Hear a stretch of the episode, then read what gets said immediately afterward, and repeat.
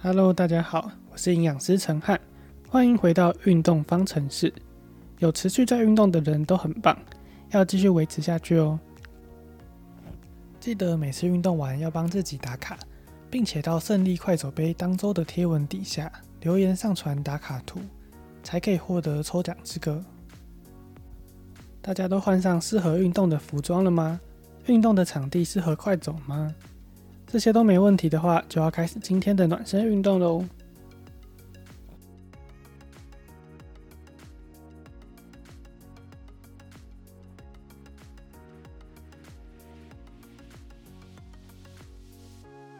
暖身运动要开始喽，记得保持正确走路姿势，眼睛要直视前方，下巴平行于地面，肩膀要放松，身体要站直。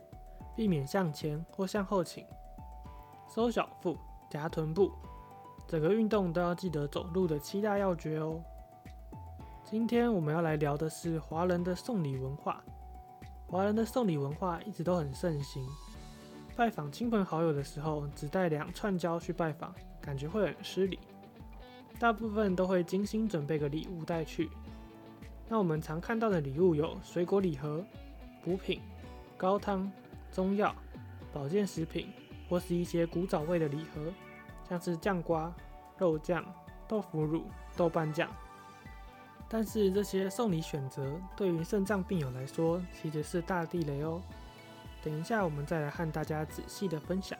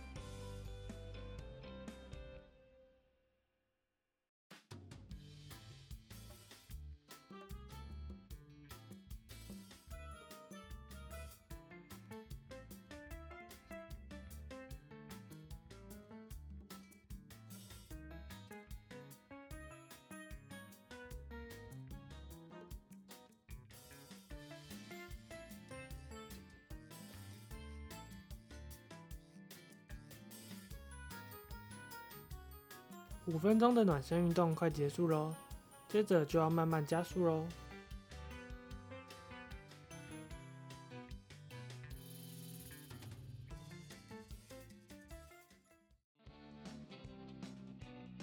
接下来要开始快走喽，慢慢把速度增加到自觉运动量表的十二到十三分。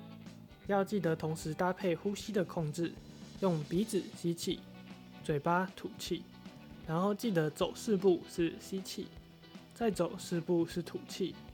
可以依照每个人的步伐速度来做调整，看怎么样的配合是最舒服的哦。刚才我们提到了很多送礼时常见的礼物。接下来，我们就来分析一下这些礼物为什么不适合肾脏病友哦。可以将这些资讯分享给身边的亲朋好友，下次拜访时可以不用特别跑去买礼物，最重要的是来拜访的心意哦。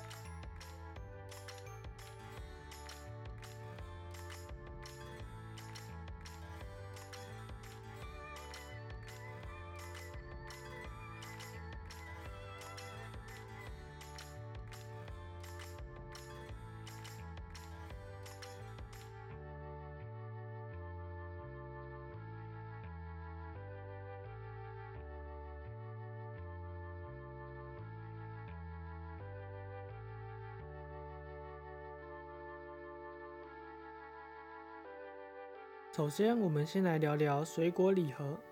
一般常见的水果礼盒里面可能有水蜜桃、美容瓜、哈密瓜、奇异果、草莓等钾离子含量比较高的水果。之前我们有提到，肾脏病友需要限制钾离子的摄取，钾离子含量高的食物吃太多，就容易造成血钾过高而心律不整。建议可以换成钾离子含量低的苹果、水梨、凤梨、柑橘、莲雾这些水果。再来，我们来聊到补品或是高汤炖品这些食物，像是鸡精、人参精、鲜精、精力汤。大部分的人可能会觉得生病了就是要吃这些补品，身体才会变好。但其实上面刚刚提到的补品，对于肾脏病友来说都是不适合使用的，因为这些浓缩过的食品通常含有很高的钾离子含量，喝多了反而会造成身体的负担。另外，像是新鲜蔬果打的精力汤也不适合。战友们在吃蔬菜时，最好可以先用滚水穿烫过，这样才可以减少吃进去的钾离子。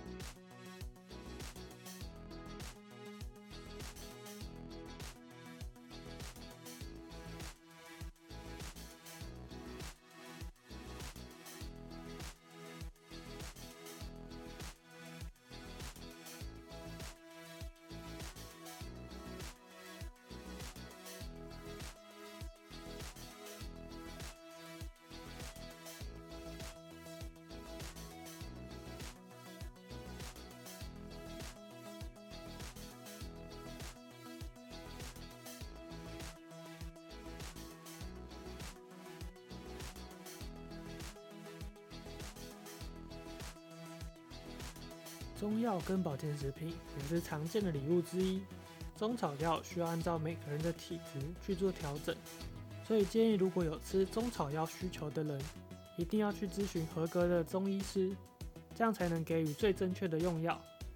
如果是听别人推荐的中药产品，建议不要轻易去尝试哦。最后要来分享的是古早味礼盒。最近常看到很多店家会主打健康养生的古早味礼盒，但是仔细去观察这些产品，可以发现大部分都是属于腌制品。这类的产品含钠量都很高，所以肾脏病友们需要避免过量摄取哦。大家加油！今天的运动还剩下五分钟，继续保持现在的节奏，还有呼吸控制哦。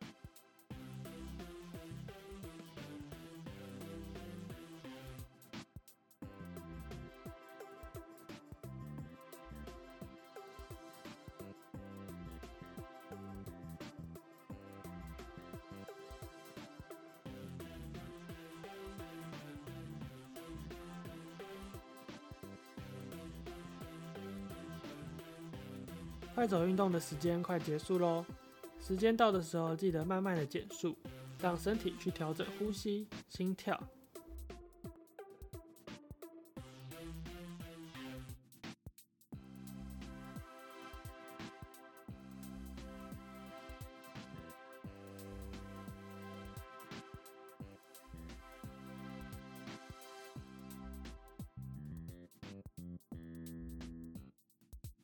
恭喜大家完成今天的挑战，让我们再继续慢慢走五分钟，让呼吸、心跳都恢复到平稳的状态。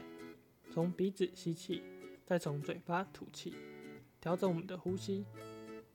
今天我们聊的是送礼的部分，亲朋好友在拜访时，不免俗的还是会带一点伴手礼，可以和亲朋好友说，心意最重要。